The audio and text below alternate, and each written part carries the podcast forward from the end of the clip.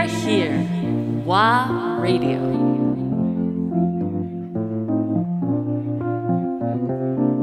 Wa Radio. Iwatsuki Masayasu。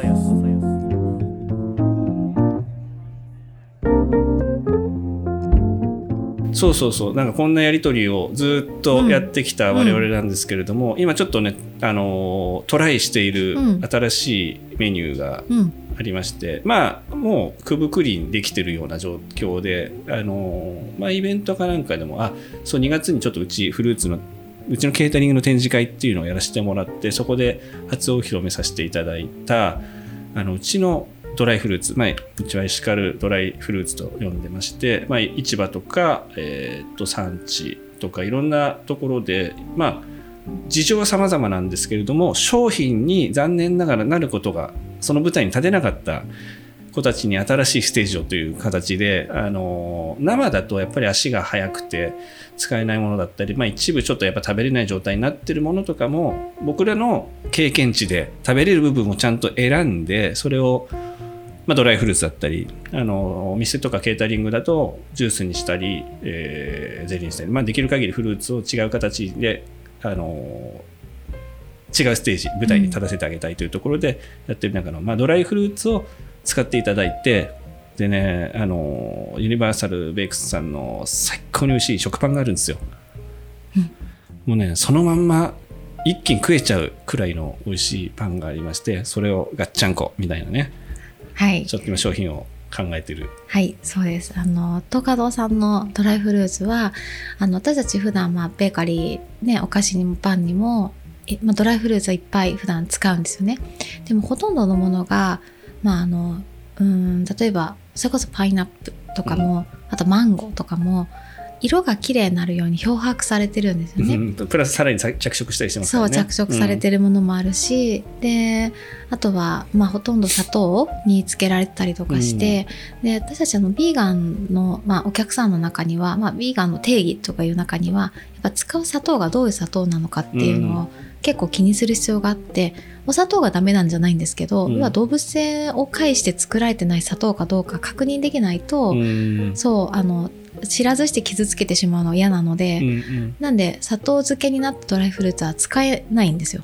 使わないことにしてるんですよ。あ、そうなんですね。そう、うん、あの砂糖がダメなんじゃなくて動物、その経緯が、そう、経緯、製造過程で、まあ、その牛の骨の加工物を使って生成した砂糖とかだったら、うん、まあ、その本当にねビーガンの人が傷つくから、うん、そうで使わないようにしてるんですよ。でだけど、まあ、その漂白ってことに関する関して言うと、まああの一部そういうものを使うこともある、うん、でもその東華堂さんのドライフルーツはもう本当に、えっと、博士さんとスーさんの、えー、経験値で、えー、美味しいところをちゃんと切ってもらって、うん、丁寧に乾かしただけ。そうですね。そう、もうあの裏ラベルはその原材料となるフルーツだけですから。そう、はい、で丁寧に乾かしただけだから、つまり市販のドライフルーツのような見栄えも意識されてないので、あの綺麗な黄色とか、うん、綺麗な赤ではない、うん、で形もすごいちっちゃいのもあるし、切れてるの割れてるのとかもあるし、うん、でもまあそれが自然な姿で、うん、であとは酸っぱい、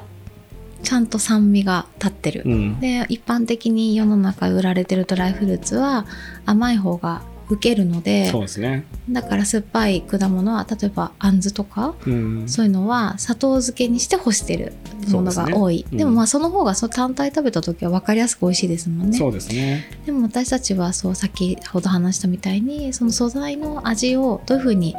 パンに生かすのかに面白みを感じる人たちなので、うんうんうん、博士さんのところのドライフルーツはとっても面白くて、うん、な だ, だってパンに混ぜるなら切れてても何でもいいんですよ、うん、むしろその方が楽しいし、ね、うん、食べやすいで、色も最終的な見た目を作るのは私たちの仕事なので、うん、その色が柿のドライフルーツ単体で見てオレンジじゃなくたって全然いいんですよ、うん、パン全体で魅力的な見た目になればいいから、うんうんうん、だから本当ドライフルーツをあの、ね、私も買い買わせていただいてる時も、うん、あのすごくいい素材だなと思っていて、そのドライフルーツを本当に贅沢に使った食パンはい、フルーツ食パン、エシカルドライフルーツ食パンというものをすごいのができましたね。そう、試作で食べた時にもうちょっとひっくり返るかと思いましたね。パンもうまいし、まあまあ、ちょっと自画自賛になっちゃいますけど、あのいや僕がフルーツをやってて、あのかあの仕事の中でちょっと大事な考え方なんですけど、僕はフルーツ作ってないんで、うん、パスをしてるだけなんです、うん、だからまあ農家さんとかそれを選んできてくれた市場の人とかが、うんあのまあ、頑張ってくれたんで、うんうん、僕は最後のアシストをするだけだと思ってて、だから正直僕はなんて言ったらいいのかな、あのもうその美味しいものをあの伝えたい方に渡すだけなので、そうやっぱね、そう作り手が愛してくれる商品だからこそ育ってほしいなっていう思いは強くあります、はい、交互期待交互期待ですね。あのそろそろちゃんとしてた形で発表できると思うんで、うんはい、お待ちくださいって感じですね、はいはい、そう、まあ、まさにこれでも、ね、念願のだいいちだんって感じなので、うん、なんか今後いろんな形であのね、やっていけたらいいし、あもちろんその 第, 第一弾というか、もうちゃんとした製品化されたものとしてだいいちだんで、うんまあ、これまでもイベントとかでそのフルーツ乗っけてもらったりしたサンドとかも出してもらったりしてたんで、もうちょいそこら辺もね、あの、はい、お互いのものとして打ち出せるようにしていきたいし、うん、さっきの世田谷の話でいうと、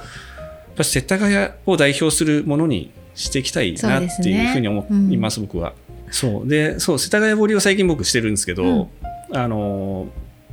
ユニバーサルさんでもちょっと販売してもらった世田谷みかんっていうのがあったりとか、はいはいはい、美味しかった、うん、あれ美味しいんですよね。美味しい美味しい、うん、あのいやこれみかんに限らずなんですけど、果物って当然木にギリギリまでなってたのが、うんうん、るものが美味しいに決まってるので、うんうんうん、そう普通の店で売ってるものってやっぱりどうしてもちょっと店で長持ちさせなきゃいけなかったりとか、うん、輸送の時間もあるんで、まあ、多少早く積んじゃってるんですよね、うんまあ、それでも美味しいも美味しいんですけど、そう世田谷なんてもう本当に目と鼻の先なので、うん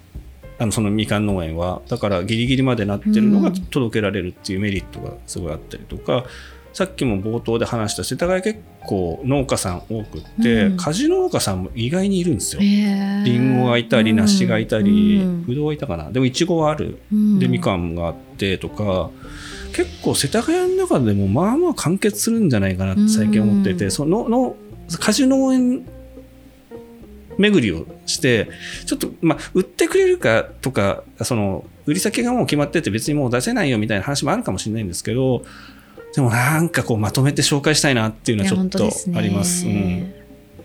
うん、そうですね、それなんか、うん、一緒にやりましょう。そうや、やりたいんです、うん、やりたいんです、はい、そう、それをすぐ出せるし違う形に変えてくれる人も本当に募集中というか、うんうんまあ、そのきゅうせんもう一番の先方がもうまさにユニバーサルベイクスだと思ってるんですけど、でそこから、まあ、お店もありつつ例えば、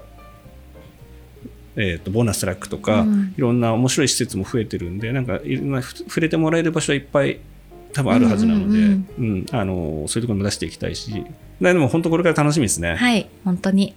もうこれからもいろいろちょっと計画していきましょう。そうですね、引き続きよろしくお願いいたします、はい、ありがとうございます。ありがとうございます。そんな感じで、えー、まだまだたどたどしいだいいっかいめではありましたけれどもえと今後もあのもちろん世田谷に限らず面白い人とこういうフルーツを軸にしたトークしていきたいなと思ってますし、まあ、いっかいに限らずサイコさんには何回も出てほしいので、また逆になんか、まあ、分かんないですけどもう一人くらい面白い人がいたりとか、うんうんうんあのまあ、飲み屋トークでもいいですし、なんかそういう違ったあのお届け方もできたら嬉しいので引き続きお願いします。ありがとうございます。すごい楽しいお話でした。よかった。しかもノーマルでできた。本当だよ。ありがとうございます。